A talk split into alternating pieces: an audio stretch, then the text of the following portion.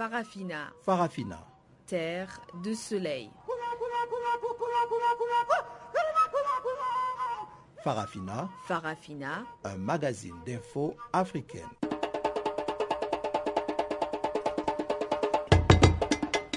Présentation Pamela Koumba.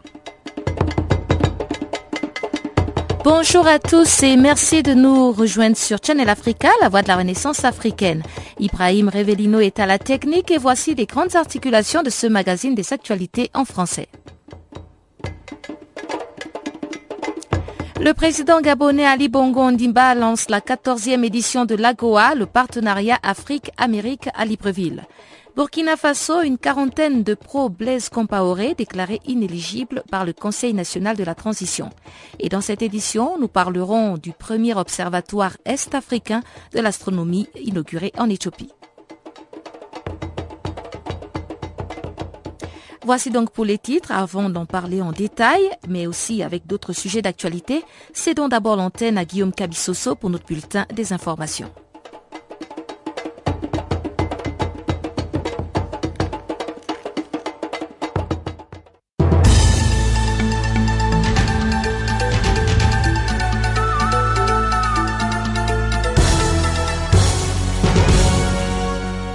Merci Pamela.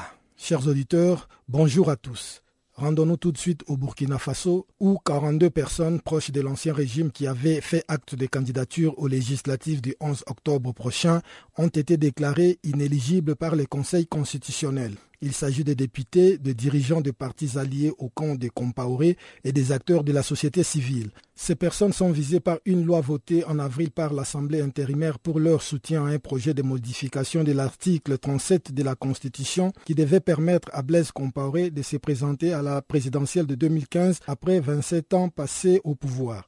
Une démarche que beaucoup considèrent comme étant à la base de l'insurrection populaire de 30 et 31 octobre 2014. Parmi les candidats déclarés inéligibles figurent des anciens ministres sous le régime de Blaise Compaoré comme Toussaint Abel Koulibaly, Amadou Diko, Gilbert Noël Ouédraogo et Vincent Dabilgou. D'autres sont des anciens députés tels que Dikamboïgo, également candidat à l'élection présidentielle d'octobre prochain. Signalons enfin que les décisions du Conseil constitutionnel ne sont susceptibles d'aucun recours. En route pour la Guinée, l'avion transportant l'ex-dirigeant de la junte guinéenne, Moussa Dadis Camara, a été interdit d'atterrir en Côte d'Ivoire. L'appareil a été orienté vers Accra, capitale du Ghana. En exil au Burkina Faso, Dadis Camara avait annoncé en mai son intention de rentrer dans son pays pour se porter candidat à la présidentielle d'octobre prochain, pour laquelle il a formé une alliance avec l'opposant Cellou Dalein Diallo. L'ex-dirigeant de la junte au pouvoir de 2008 à 2010, après la mort du président Lassana Conté, n'était pas rentré dans son pays le 15 août dernier, comme annoncé par son parti. Il a été inculpé le 8 juillet pour complicité d'assassinat, séquestration, viol, coups et blessures pour le massacre d'au moins 157 personnes au stade de Conakry le 28 septembre 2009, alors qu'il était au pouvoir en Guinée. Durant cette expédition punitive, des centaines de personnes ont été blessées alors que plusieurs femmes ont été violées.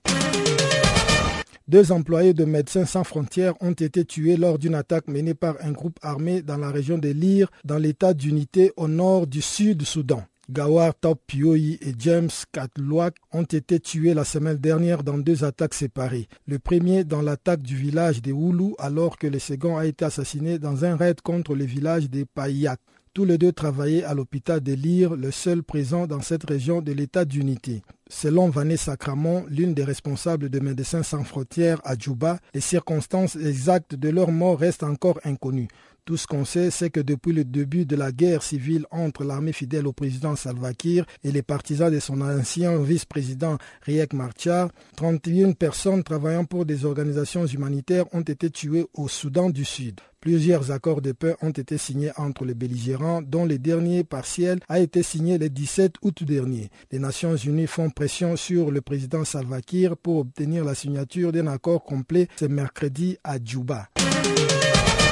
Au Mali, selon Fahad Ag Almahmoud, un des responsables du groupe d'autodéfense Touareg, Imag et alliés GATIA, sa plateforme a accepté de libérer la ville d'Anétis. La GATIA a donc consenti que la MINUSMA prenne le contrôle d'Anétis située à 120 km au sud de Kidal, bastion des rebelles Touareg. Nous acceptons qu'il soit occupé par la MINUSMA car faire revenir la CMA à Nanéfis, c'était un retour en arrière, a déclaré Fahad Ag Almahmoud. Le 15 août dernier, à l'issue des violents affrontements, la milice pro-gouvernementale GATIA avait pris le contrôle d'Anétis, jadis occupé par la rébellion Touareg réunie au sein de la coordination des mouvements de la Zawad CMA. Alors que chaque parti accuse l'autre des violations de cessez-le-feu, la mission de l'ONU au Mali a établi une zone de sécurité autour de Kidal afin de tenter de faire baisser la tension. Une décision contestée par la CMA qui a décidé de suspendre sa participation aux travaux du comité de suivi de l'accord d'Alger visant la pacification de la région nord du Mali.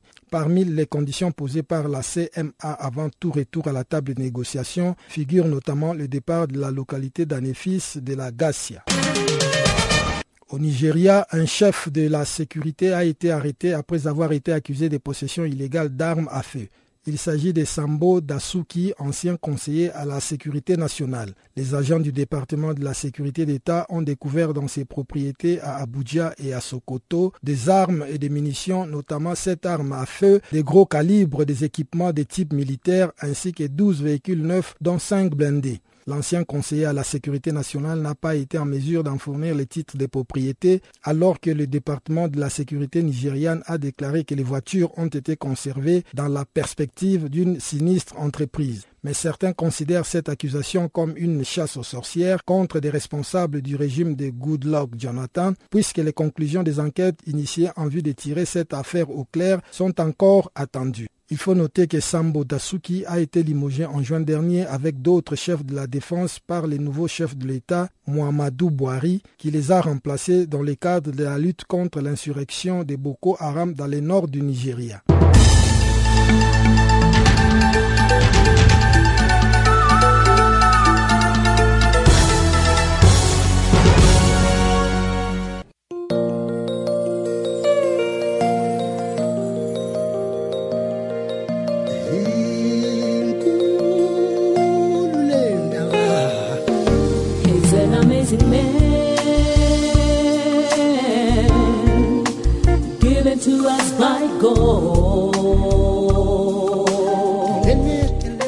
Channel Africa, la voix de la Renaissance africaine. Écrivez-nous sur notre page Facebook Channel Africa. Faites-nous des tweets @FrenchFarafina ou bien @ChannelAfrica1.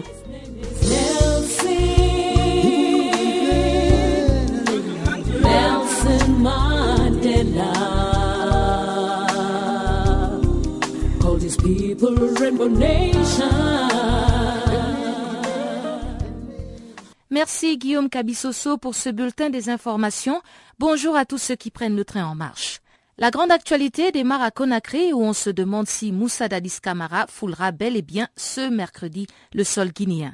Joint par nos confrères d'Africa Guinée, le ministre guinéen chargé des Affaires étrangères, François Loussénifal, a déclaré, je cite, « Je ne suis pas informé pour l'instant, je suis en tournée politique à l'intérieur du pays ». Fin de citation, parue sur le site d'actualité guinéenne Africa Guinée.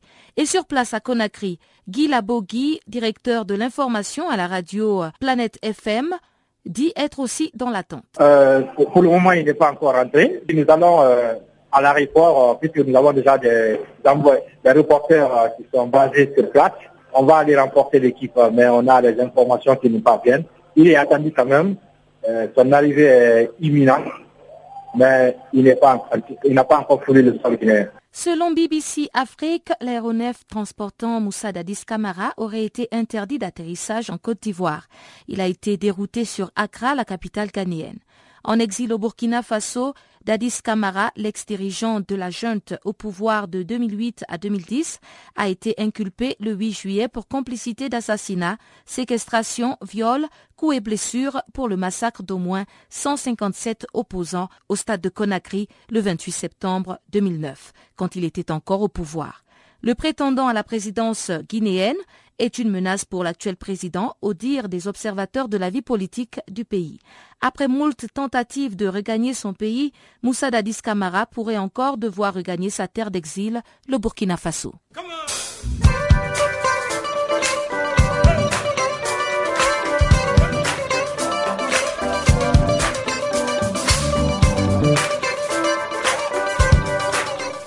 Farafina, votre rendez-vous hebdomadaire sur Channel Africa, la radio panafricaine. Farafina, votre programme des actualités en langue française sur Channel Africa.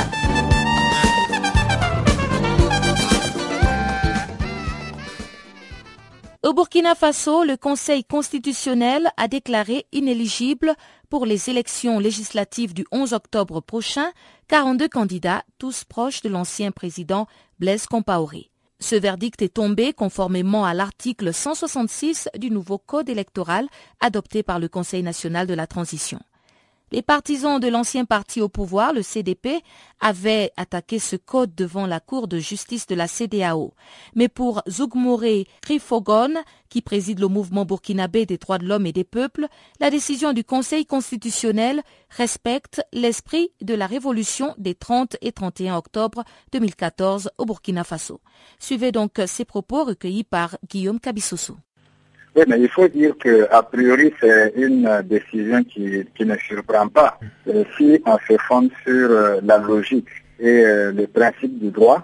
Vous savez que le Conseil constitutionnel travaille avec les textes à sa disposition au moment où il délibère. Alors qu'au moment où il délibérait, il n'avait, en tout cas en sa possession, que le code électoral dont des dispositions excluent ces personnes-là. C'est vrai que la Cour de justice de la CEDEAO a été saisie, a même demandé au Burkina Faso de revoir entre l'esprit et la lettre des dispositions de l'article qui exclut donc certains candidats du CDP. Mais jusqu'au moment où la Cour délibérait, le corps électoral n'a pas été touché. Donc c'est en toute logique que le Conseil constitutionnel a tenu compte des dispositions de ce corps électoral-là et donc a prononcé l'exclusion simple de ces candidats-là de la course aux législatives. Et vous, en tant que défenseur des droits de l'homme, par rapport à cette décision, si nous devons un peu sortir du droit, est-ce que c'est une décision qui peut amener la paix, qui va dans le sens de calmer la situation politique au Burkina Faso? Ce qu'il faut déjà dire, c'est que les arrêts du Conseil constitutionnel ne sont pas susceptibles de recours. Ça veut dire qu'il n'y a pas d'autre solution que d'accepter la décision du Conseil constitutionnel. Ce que nous pouvons lancer comme appel, c'est que ceux-là qui ont été déboutés en prennent acte et aient la sagesse d'accepter cette décision du Conseil constitutionnel. C'est vrai que sur le plan politique, ça va beaucoup peser sur le CDP, ou du moins sur les candidats qui ont été recalés, si je puis ainsi m'exprimer, parce qu'il faudra passer 5 ans d'impasse. Vous savez qu'en matière politique, ça compte beaucoup, ça pèse beaucoup. La Cour de justice de la CEDEAO a été saisie à cet effet également. Ses recommandations étaient que les conseils constitutionnels puissent inclure toutes ces candidatures du CDP dans les processus électoraux. Oui, mais le conseil constitutionnel délibère en droit. Le conseil constitutionnel ne délibère pas en fait, mais en tenant compte des tendances politiques de X ou de Y. La logique aurait voulu que l'on puisse relire les dispositions de l'article donc qui exclut ces gens-là. Mais objectivement, on ne pouvait pas le faire, puisque vous savez que dans le texte de la CEDEAO, on ne peut pas réviser le code électoral à moins de 6 mois des élections prévues. Donc, il était tout à fait normal qu'on ne puisse pas toucher aux dispositions du code électoral, lesquelles dispositions, entre les articles 135 et 166, notamment, excluent ceux qui ont participé donc au projet de révision de l'article 3. Donc, ce n'est pas que le Conseil constitutionnel n'ait pas voulu prendre en considération ce que la Cour de justice de la CEDEAO a dit, demandé, mais objectivement, puisque l'État burkinabé n'a pas revu les termes de code électoral, le Conseil constitutionnel ne pouvait pas statuer en prenant en considération cette position-là. Est-ce que cette décision du Conseil constitutionnel touche aussi aux candidats potentiels à l'élection présidentielle ou c'est limité seulement à ceux qui avaient postulé pour les législatives? Non, c'est-à-dire la décision actuelle du Conseil constitutionnel porte sur les candidats aux législatives. Mais ce qu'il faut déjà dire, c'est que parmi ces candidats aux législatives, il y a, par exemple, le candidat à la présidentielle du CDP, à savoir M. Eli Komboigo. C'est donc naturellement que sa candidature à la présidentielle sera rejetée. qu'il n'est pas éligible aux élections législatives pour une raison, et cette raison-là prévaudra pour l'élection présidentielle. Donc, parmi les candidats à la présidentielle, on peut déjà estimer que Idi Combogo sera déclaré non parti. Maintenant, pour les autres candidats, attendons de voir. Et quand est-ce que le Conseil constitutionnel va se réunir justement pour donner sa position par rapport à ces candidatures au poste du président de la République? Pour les candidatures à la présidentielle, le Conseil constitutionnel a jusqu'au 29 pour se prononcer, au 29 août, c'est-à-dire d'ici 3 jours, le Conseil constitutionnel devra donc donner la liste des candidats retenus pour les présidentielles. Nous attendons de voir ce que ça va donner comme résultat. Et vous, en tant que Burkinabé, un simple Burkinabé, par rapport à toutes ces décisions, quel est votre point de vue là-dessus? Mais je pense que je n'ai pas de point de vue particulier. Mais vous savez que l'insurrection populaire des 30 et 31 octobre a tenu compte d'un certain nombre, est venue d'un certain nombre de comportements, et notamment l'attitude du pouvoir de vouloir garder la main sur la gestion de l'État, alors que ça faisait quand même 27 ans que ces gens-là étaient là. Donc je crois que l'esprit chez les Burkinabés, l'esprit de l'insurrection a été respecté par le Conseil constitutionnel. Zougmouré Rifogon, président du mouvement burkinabé des droits de l'homme et des peuples. Et parlons justement d'élections en Centrafrique, la tension ne fait que monter à l'approche de la présidentielle. Les groupes anti-Balaka et Seleka se sont affrontés à Bria et on déplore la mort d'une personne et 2 humanitaires ont été blessés. À noter par ailleurs que les Centrafricains de la diaspora ont dénoncé leur exclusion du processus de recensement des électeurs. Plus d'explications avec une source qui a requis l'anonymat. Les centralistes, les dangereux, extrêmement dangereux, et nuisibles dans cette affaire. C'est eux qui donnent des armes aux Peuls. Les Peuls arrivent de partout. Les Babalas qui étaient mercenaires tchadiens ont été rapatriés au Tchad, on les a ramenés. Ils sont allés s'installer à Bambari, un pays dont là qui n'a rien à voir avec les musulmans. C'est mon ethnie là-bas. C'est notre terroir.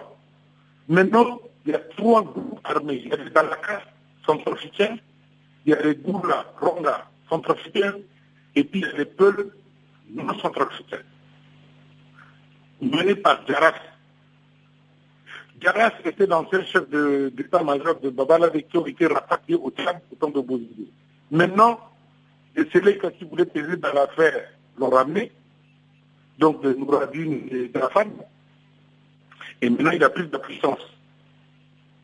Aujourd'hui, avec la chasse à Boko Haram, arrive un certain nombre de techniques comme les peuples du Niger, du Nigeria et du Cameroun.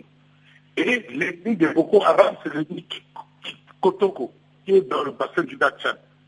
Et c'est l'ethnie de Dafan. Réserve de cocktail où ils innomment maintenant le ventre mou qui est la RCA.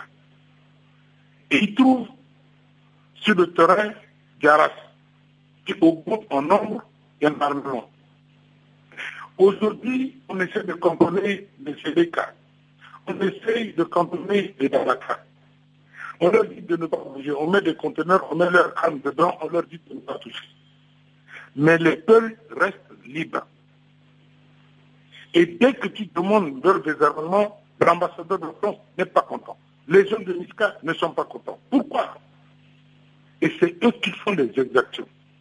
Aujourd'hui, je viens de voir, mais les gens rentrent à la frontière camerounaise, tchadienne et nigérienne en plein les peuls. Comprends maintenant l'enjeu, on nous impose que ces gens-là soient enrôlés dans les bureaux de vote. Et ça crée des révoltes. Le vote qui a eu lieu là, à l'Assemblée nationale, c'est un vote truqué. C'est le non encore qui a remporté. Ils ont eu 8 victoires rois en plus. Et là, le premier ministre ne sont pas passés sur cette question. Aujourd'hui, ils ont pris des bulletins, ils ont pris des votes d'absents qui ont donné des mandats pour faire voter lui. Voilà comment ils ont fait voter lui pour que les gens votent dans les sites. C'est de la tricherie. Et aujourd'hui, il y a des frondeurs à l'Assemblée nationale qui crient au scandale que pourquoi on peut absolument faire voter que les gens qui sont dans des sites de réfugiés, dans des pays limitrophes, qui se trouvent être des musulmans. Pourquoi vous ne voulez pas que les gens votent à Paris? Pourquoi vous ne voulez pas que les gens votent au Sénégal? Il y a des Centrafricains au Gabon. Pourquoi on ne remet pas le débarquement, ni au Sénégal, ni en Côte d'Ivoire? On insiste que pour les Centrafricains, soi-disant des sites. Or, au Tchad, le gouvernement tchadien dit qu'il y a des gens qui sont retournés chez eux. Eh bien, maintenant, il va falloir dire qui est retourné chez lui, qui n'est pas retourné chez lui. Tous les musulmans ne sont pas forcément des Centrafricains. À noter par ailleurs que la mission multidimensionnelle intégrée des Nations Unies pour la stabilisation en République centrafricaine condamne fermement les récents affrontements intercommunautaires à Bambari dans la préfecture de Louaka, qui ont fait donc de nombreux morts ainsi que des blessés parmi les travailleurs humanitaires venus porter secours aux victimes, dont un employé du comité. Salima Mokranis, chef adjoint de l'OCHA en RCA, nous en parle au micro de Jérôme Longuet de la Radio des Nations Unies. La situation à Bambari a démarré il y a quelques jours après en fait un assassinat d'un mototaxi, c'était le 20 août, qui a provoqué une situation de troubles et d'affrontements intercommunautaires et qui a ajouté d'autres personnes tuées et blessées. On a dénombré 4 morts et 8 blessés. Et jusqu'à maintenant, ces troubles continuent avec beaucoup de regroupements, de blocages des routes, des axes, de l'accès aux différents sites ou aux différentes activités. Nos collègues, pour l'instant, n'ont pas pu encore accéder aux populations. Alors, est-ce que ce sont tous les humanitaires qui sont touchés? J'ai cru comprendre qu'il y avait notamment des représentants du CICR victimes de ces violences. Oui, effectivement, dans le cadre de leur mandat et de leurs activités, donc de porter secours aux personnes blessées, ils se sont rendus sur les lieux et ils ont été pris à partie et directement agressés par des personnes sur place. Donc, on a eu un collègue du CICR qui a été blessé. Et c'est vrai qu'on est dans un pays dans lequel les humanitaires sont assez fortement touchés par le conflit. On a depuis l'année dernière plus de 272 attaques qui sont référencées et on a 19 collègues humanitaires qui ont perdu la vie dans l'exercice de leur mandat pendant cette même période depuis l'année dernière, janvier de l'année dernière jusqu'à aujourd'hui.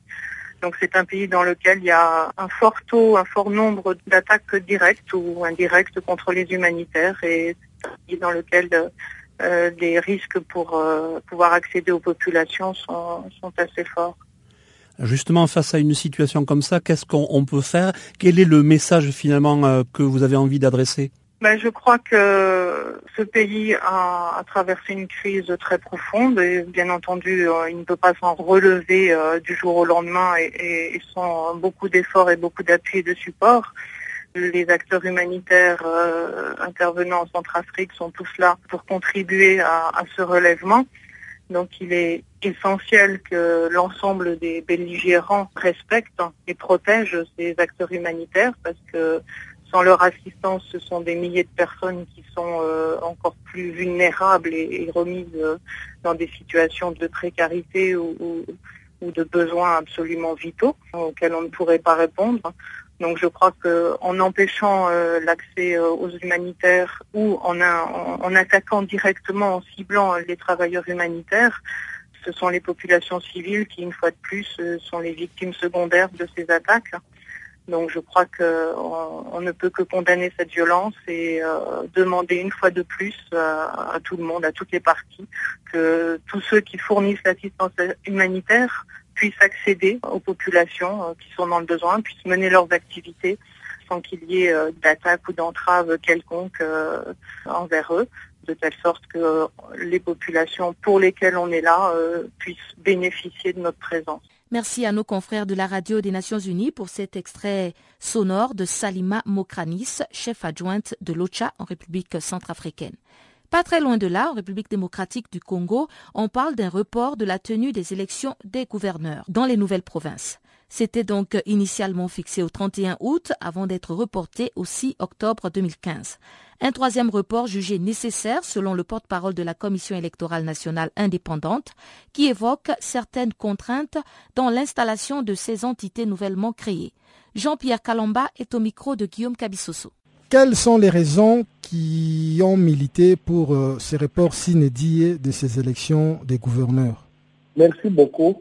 Je vous renvoie au communiqué de presse numéro 032 du 21 août 2015, date fixée pour la clôture du dépôt des candidatures candidats gouverneurs de 21 nouvelles provinces.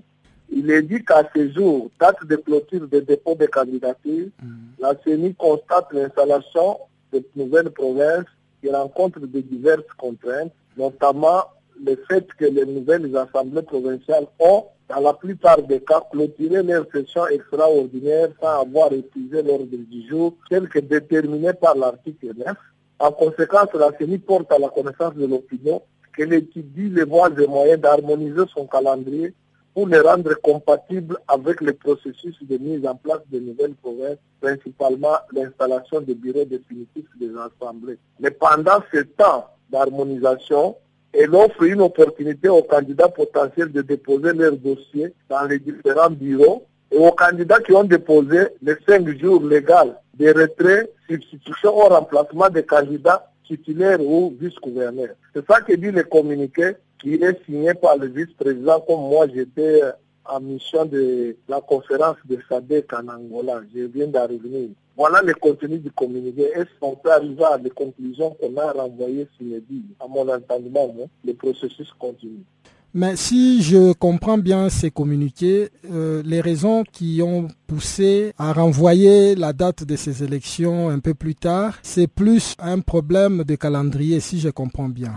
Du corps électoral et la structure qui doit nous présenter le quorum, c'est le bureau définitif. Mais ils ont clôturé sans avoir terminé toute cette matière-là. La CENI a besoin d'un corps électoral. Les gouverneurs sont élus par les assemblées provinciales en session ordinaire et extraordinaire avec un ordre du jour. Sur le plan logistique, on peut comprendre que vous êtes déjà prêt pour organiser ces élections.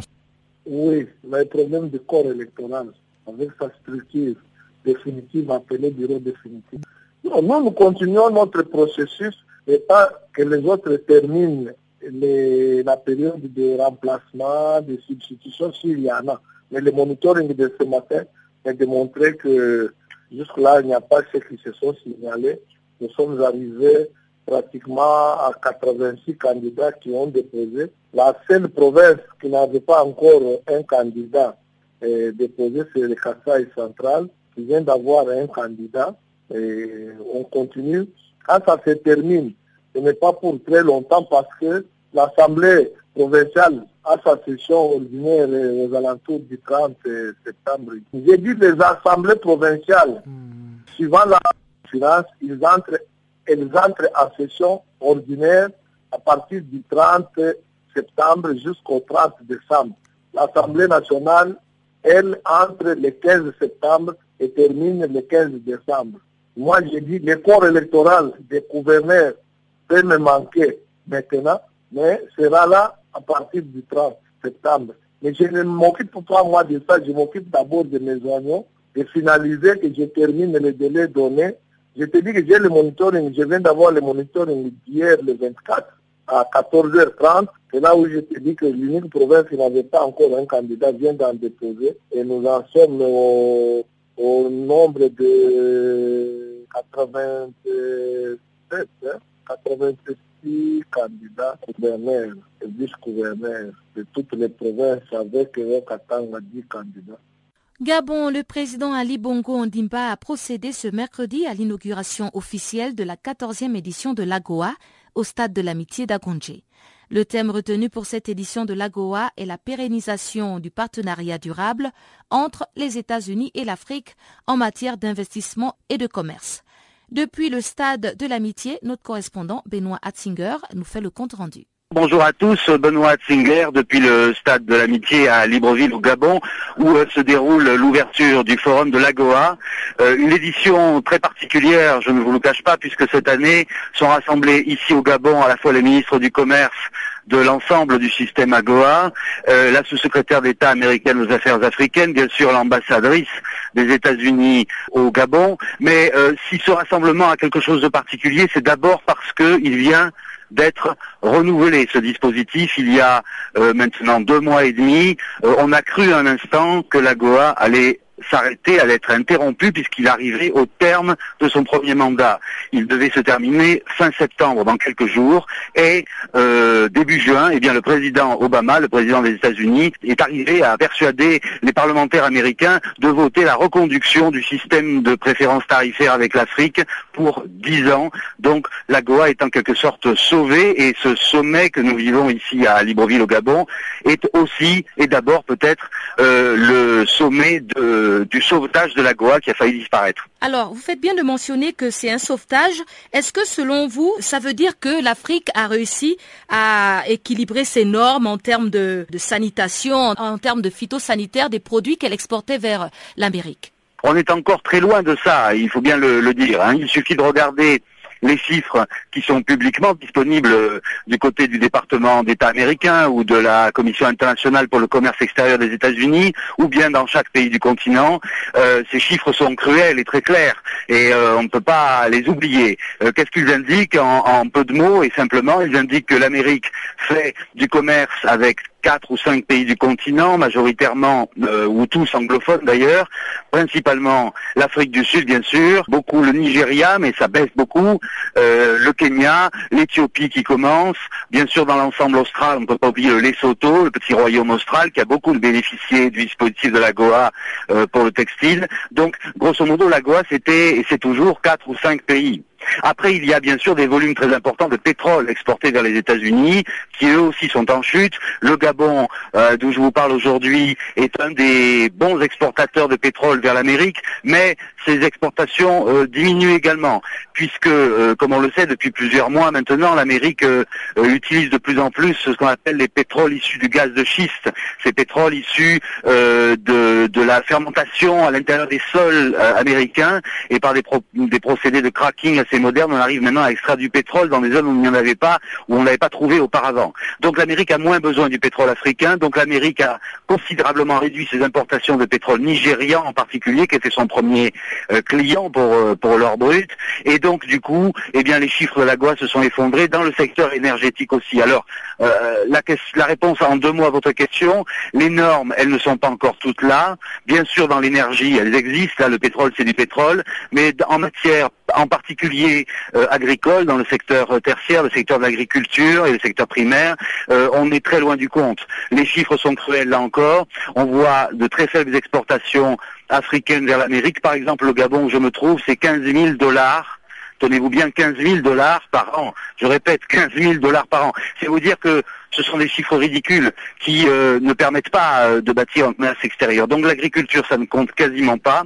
Il y a, bien sûr, je le disais, le pétrole et le secteur industriel. Et là, on peut souligner le rôle éminent de l'Afrique du Sud avec l'industrie automobile sud-africaine qui est en pointe de ce côté-là. Les Sud-Africains ont beaucoup exporté vers l'Amérique des automobiles, des camions, des pick-up avec tout le savoir-faire technique sud-africain. On sait que Ford est installé à Pretoria, on sait bien que BMW du côté de l'Eastern Cape, il y a plusieurs marques, Mercedes également, il y a Toyota. Donc cette industrie sud-africaine a beaucoup contribué à l'AGOA, mais là encore il y a des chutes, il y a des baisses dans les pourcentages, notamment de 2014, parce que, eh bien ça on le sait aussi, Barack Obama a beaucoup fait pour relancer l'industrie automobile américaine qui a donc fait chuter les besoins d'importation d'Afrique du Sud.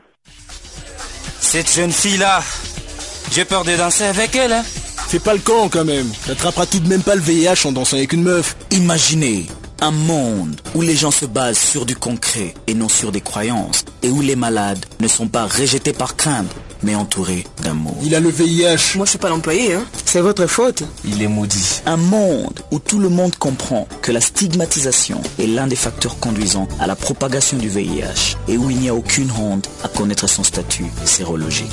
Imaginez la possibilité d'une génération sans VIH, ça commence avec vous. En savoir plus, consultez le www.itbeginswithyou.org. Chers auditeurs, l'actualité sur Farafina se poursuit avec ce bulletin économique présenté par Ngoï Kabila.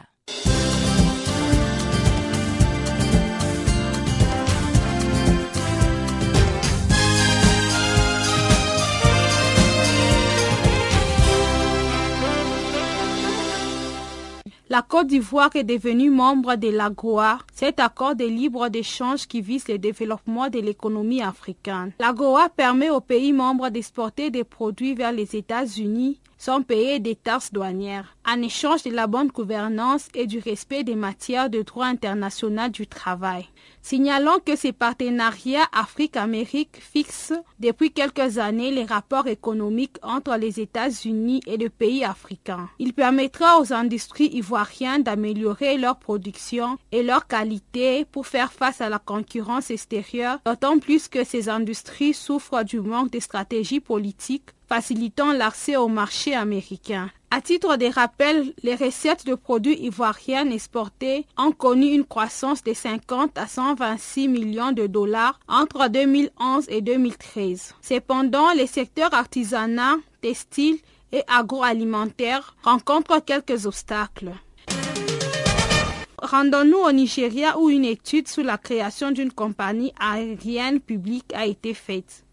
Un projet visant à encourager le développement de l'aviation africaine fera le jour très bientôt selon un rapport du gouvernement nigérien. Le ministre de l'aviation nigérien a affirmé que le gouvernement a mis sous pied un comité consultatif pour l'étude des faisabilités de création d'une compagnie aérienne publique avec la collaboration des partenaires nationaux et internationaux. Le projet aura à sa tête un ancien pilote qui examinera les résultats relatifs à la faillite de la compagnie publique Nigeria Airways et d'autres compagnies aériennes privées. L'ancien pilote aura moins d'un mois pour donner les résultats de ses conclusions au gouvernement nigérien en passant par les ministres en charge. Le parti au pouvoir au Nigeria, l'APC, a organisé le mois dernier dans un rapport de rassembler les 12 compagnies aériennes endettées pour constituer un seul groupe transporteur. L'APC dans ce même rapport demande aussi que ce groupe, issu de la fusion des 12 compagnies existantes, doit créer un partenariat avec une compagnie d'aviation internationale. L'économie de l'Afrique du Sud est affectée par la décroissance de cours des matières premières et les ralentissements chinois en recul de moins 1,3% de son produit intérieur brut au deuxième trimestre, raffissant ainsi le spectre d'une récession dans l'économie la plus industrialisée du continent noir. L'Afrique du Sud, producteur de ressources minières comme platine utilisée dans l'automobile, subit de plein fouet la baisse des cours des matières premières et par conséquent, la demande mondiale est devenue insuffisante. Une contradiction économique pourra avoir lieu. Il existe une pyrate des facteurs avant-coureurs, a affirmé le statisticien général Pali Leola lors d'un point de presse de présentation des chiffres du deuxième trimestre. Et selon certains experts en économie, une progression faible mais positive aura été remarquée sur le marché. À noter que l'économie de ce pays d'Afrique australe est affectée par des coupures d'électricité fréquentes ces derniers mois. Et la conséquence directe se fait ressentir dans les ralentissements des travaux dans les mines, dans la production manufacturière et dans les secteurs agricoles. Ces derniers connaissent une sécheresse affectant la production de maïs. Pour rappel, l'économie sud-africaine a déjà frôlé la récession en 2014 avec une croissance économique de 1,5%. Au Mali, de nombreuses critiques ont été faites à l'égard de la dévaluation du franc CFA qui freine la compétitivité des exportations de matières premières, cotées en dollars au livret sterling sur les principales placées financières des États-Unis ou à Londres. Le rapport 2012 de la BCEAO, la Banque centrale des États d'Afrique de l'Ouest, relative à la compétitivité des économies de l'Union monétaire d'Ouest africain, prouve une augmentation de la concurrence globale de l'économie des pays membres à cause d'une décroissance de 3% du taux d'échange dont l'évaluation est très souvent utilisée pour apprécier la compétitivité d'une économie. Le rapport dit que la situation de la monnaie malienne est le résultat d'une absence de sous-évaluation ou de surévaluation du franc CFA. Cependant, la monnaie considérée comme un instrument de développement économique et le cible d'inflation reste, par expérience, la stratégie des politiques monétaires dominantes.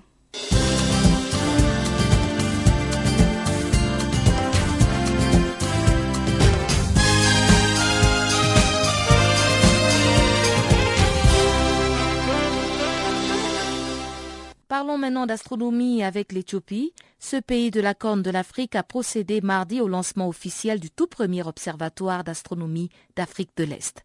La structure opérationnelle depuis quelques mois est abritée par le mont Onteto. Reportage de Fazila Daol. Cet observatoire d'astronomie d'Afrique de l'Est vient changer l'image de l'Éthiopie. En effet, ce pays de la Corne a été tristement célébré dans les années 80 à travers des images extrêmement délicates de famine touchant les femmes, les enfants, les hommes et même les animaux. Aujourd'hui, le revers de la médaille est beaucoup plus reluisant avec ce bond technologie que symbolise l'observatoire.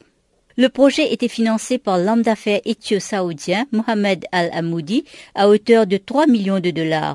Cet observatoire est une aubaine pour les étudiants qui se verront ainsi épargner les voyages coûteux à l'étranger. En effet, les deux télescopes d'1 mètre de diamètre, pilotés par ordinateur et munis d'un spectrographe, vont permettre aux étudiants en astronomie et astrophysique de l'université d'Addis Ababa de se former sur place. L'Observatoire d'astronomie d'Afrique de l'Est a vu le jour grâce à la persévérance de plusieurs professeurs, dont Solomon Bellé, professeur d'astrophysique et directeur de l'observatoire. Ils se sont battus pendant près de 10 ans auprès des autorités éthiopiennes afin d'obtenir l'autorisation nécessaire pour créer cette structure. Leur principal argument était que même dans l'un des pays les plus pauvres du monde, où la malnutrition reste un fléau, la conquête de l'espace n'est pas un luxe. À noter que pour le moment, cet observatoire spatial n'est qu'un symbole et une première étape pour permettre d'élever le niveau scientifique de l'Éthiopie.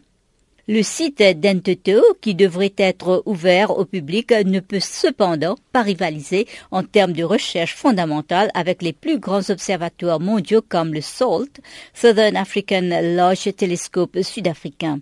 Le mont, qui est aussi le terrain d'entraînement de tous les marathoniens de la capitale, est souvent masqué par les nuages pendant la saison des pluies et trop proche des lumières d'Addis Ababa, quelques dizaines de kilomètres en contrebas. Les astronomes éthiopiens s'attellent donc déjà à la construction d'un autre observatoire plus performant dans les montagnes de Lalibela, nord du pays, et il sera logé à plus de 4000 mètres d'altitude.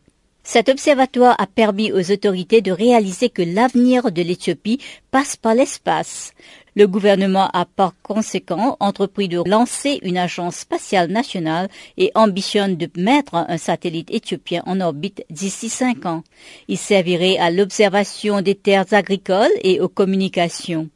À noter aussi que l'Institut de technologie de Mekele s'apprête à tester en novembre la première fusée éthiopienne pour un vol à 30 km au-dessus de la surface de la Terre, encore bien loin de la frontière des 100 km au-delà de laquelle l'atmosphère terrestre cède la place au vide sidéral.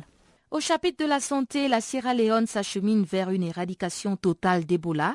En effet, le dernier malade confirmé de la fièvre hémorragique a quitté l'hôpital lundi et la Sierra Leone a entamé un compte à rebours de 6 semaines. Le pays sera officiellement déclaré Ebola-free à l'issue de ces 6 semaines si aucun cas n'est signalé.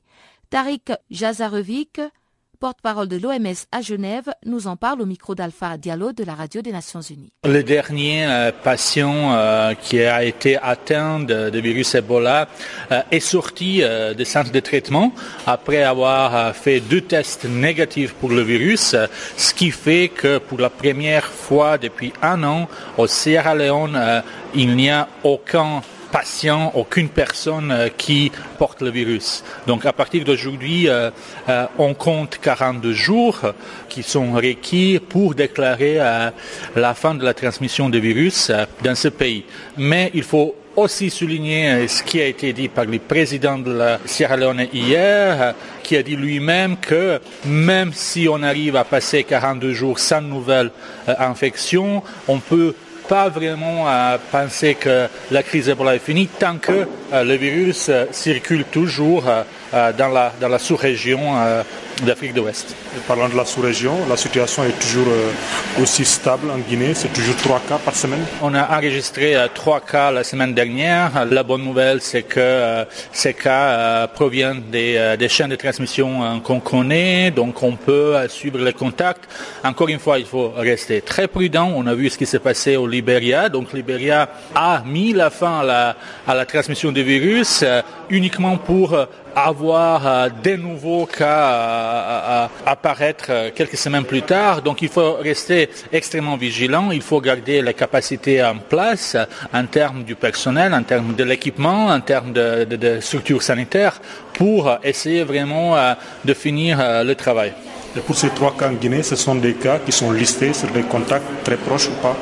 Donc voilà, ils proviennent des chaînes de transmission connues, donc ça c'est une bonne nouvelle, mais encore une fois, il faut rester vigilant parce qu'il se peut qu'une personne qui, avant de développer les symptômes, voyage dans une autre ville, développe des symptômes et commence à infecter des autres. Donc voilà, il faut rester extrêmement vigilant. Pour le moment, c'est une bonne nouvelle qu'on doit vraiment prendre comme un bon signe, mais que la lutte n'est pas finie, il faut le dire clairement. Quand est-ce qu'on dira que c'est la fin de la transmission du virus, par exemple au Libéria? Au Libéria, donc, comme on a déjà mentionné, Libéria a déjà une fois arrivé à 42 jours, mais après, donc, on a vu d'autres cas apparaître sur le sol libérien.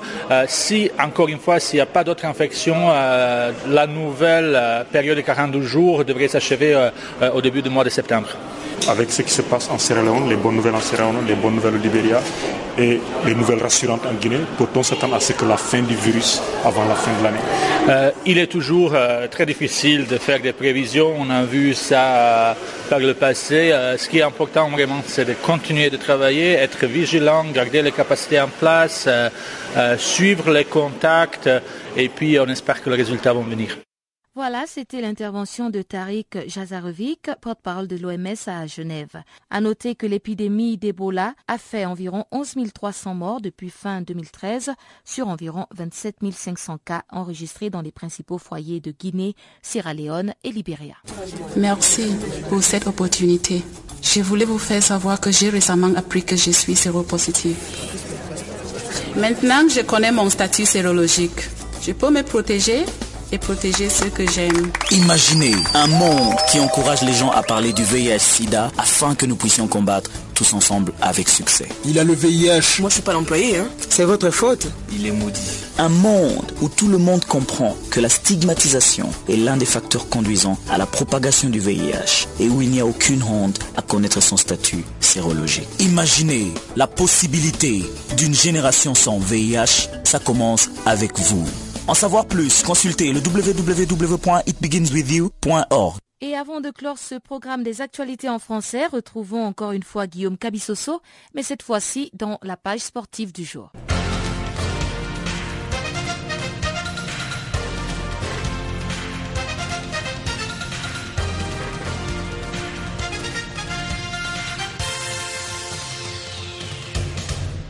Nous allons tout de suite en Côte d'Ivoire où la SEC Mimosa est sans entraîneur depuis quelques jours. Et pour cause, l'occupant de ce poste, Alain Guaméné, a refait ses valises pour un retour à la Fédération ivoirienne de football, FIF en cycle. L'ancien champion d'Afrique avec les éléphants n'a pas survécu à la saison vierge des titres enregistrés par le club jaune et noir. Éliminé au tour des cadrages de la Coupe de la CAF, puis bouté hors compétition en Coupe nationale au stade de demi-finale par les CO Boafé, une équipe de Ligue 2, la SEC Mimosa a aussi raté les titres de champion de Côte d'Ivoire devant l'AS Tanda. Autant dire que Guaméné est complètement passé à côté des objectifs que lui avaient assignés ses employeurs en début de saison. Un bilan mitigé qui est certainement à la base de ce départ. Ce n'est pas véritablement un départ comme j'entends déjà. J'appartiens à la Fédération ivoirienne qui m'a prêté à la SEC. Alors ma période est préfinie, je repars à la disposition de la FIF, a expliqué Alain Guaméné. Le moins que l'on puisse dire est que les dirigeants de la SEC sont en quête d'un nouvel entraîneur à même de redonner à la SEC d'Abidjan son lustre d'antan en vue de jouer les premiers rôles sur les continents. Le sélectionneur national de la République démocratique du Congo, Florent Ibengue, a publié mardi la liste définitive des 26 léopards sélectionnés pour affronter la République centrafricaine en match de la deuxième journée des éliminatoires de la CAN Gabon 2017. Cette rencontre est prévue le 6 septembre prochain à Bangui, la capitale de la Centrafrique. Sur cette liste, on retrouve 3 gardiens de but, 8 défenseurs, 7 milieux de terrain et 8 attaquants. On note dans cette liste la convocation de 3 nouveaux joueurs qui ont rejoint la sélection nationale pour cette deuxième journée. Il s'agit de Paul-José Mpoku de Chievo Vérone en Italie, de Rémi Moulumba de Lorient en France et Jires Kembo de Al Nas à Dubaï. Issa Mampeko et Joël Kimwaki, tous du tout-puissant Mazembe, sont les seuls joueurs locaux à être présents sur la liste pour cette rencontre. Tous les léopards professionnels retenus sont attendus à Kinshasa à partir de lundi 31 août prochain pour un premier regroupement et les premières séances d'entraînement au pays. Afrobasket Tunis 2015, la compétition s'achève en huitième de finale pour les fauves de la République centrafricaine qui se voit éliminée à 1 point d'écart par l'Angola. C'est dans la salle olympique de Rades que la sélection centrafricaine de basketball a perdu sur les fils face à l'équipe angolaise, 61 à 62. Les fauves ont pourtant su s'imposer et ont même créé l'exploit pendant 39 minutes 54 secondes, durant lesquelles ils ont mené au marquoir. Seulement, les Palancas ont eu les derniers mots grâce à un panier assassin de la nouvelle recrue de Los Angeles Clippers, Yannick Moreira, à moins de 5 secondes du coup de sifflet final. Un panier qui a permis à l'Angola d'accéder en quart de finale alors que la Centrafrique éliminée quitte la compétition par la grande porte. La déception est d'autant plus grande dans les camps des fauves qui méritaient mieux que cette défaite, surtout après avoir tenu l'Angola pendant la partie. Une équipe d'Angola qui va affronter jeudi en quart de finale l'Égypte, tombèrent du Zimbabwe en huitième de finale par 102 à 62. Pékin 2015, l'Éthiopienne Ngeze Bedibaba est devenue champion du monde de 1500 mètres en 4 minutes 8 secondes, le premier titre mondial en plein air de la record woman du monde de la discipline mardi à Pékin.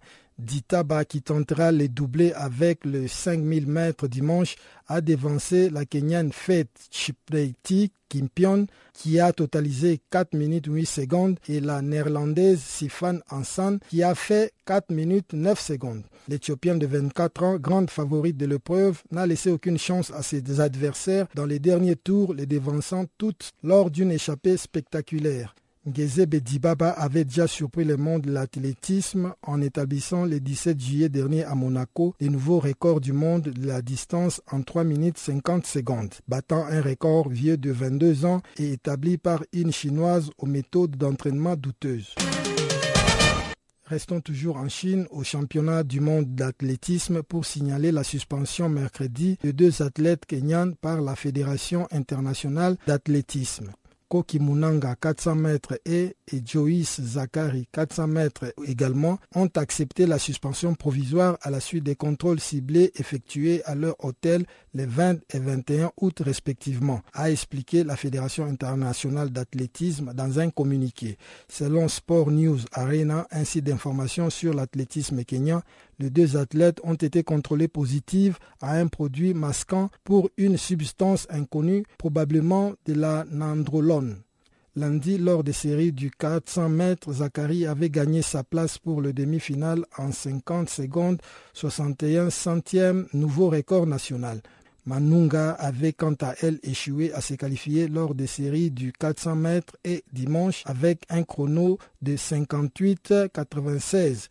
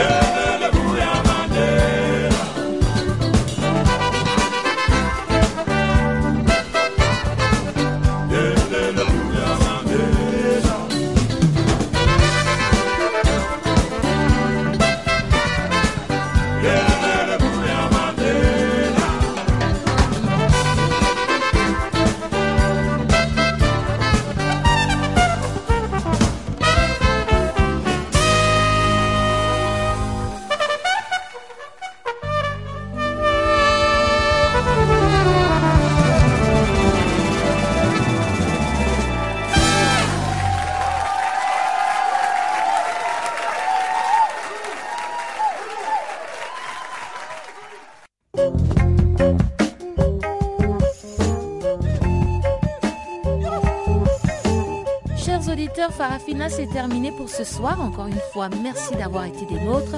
Restez connectés sur notre page Facebook Channel Africa ou encore faites-nous des tweets @FrenchFarafina ou encore @ChannelAfrica1. Au revoir.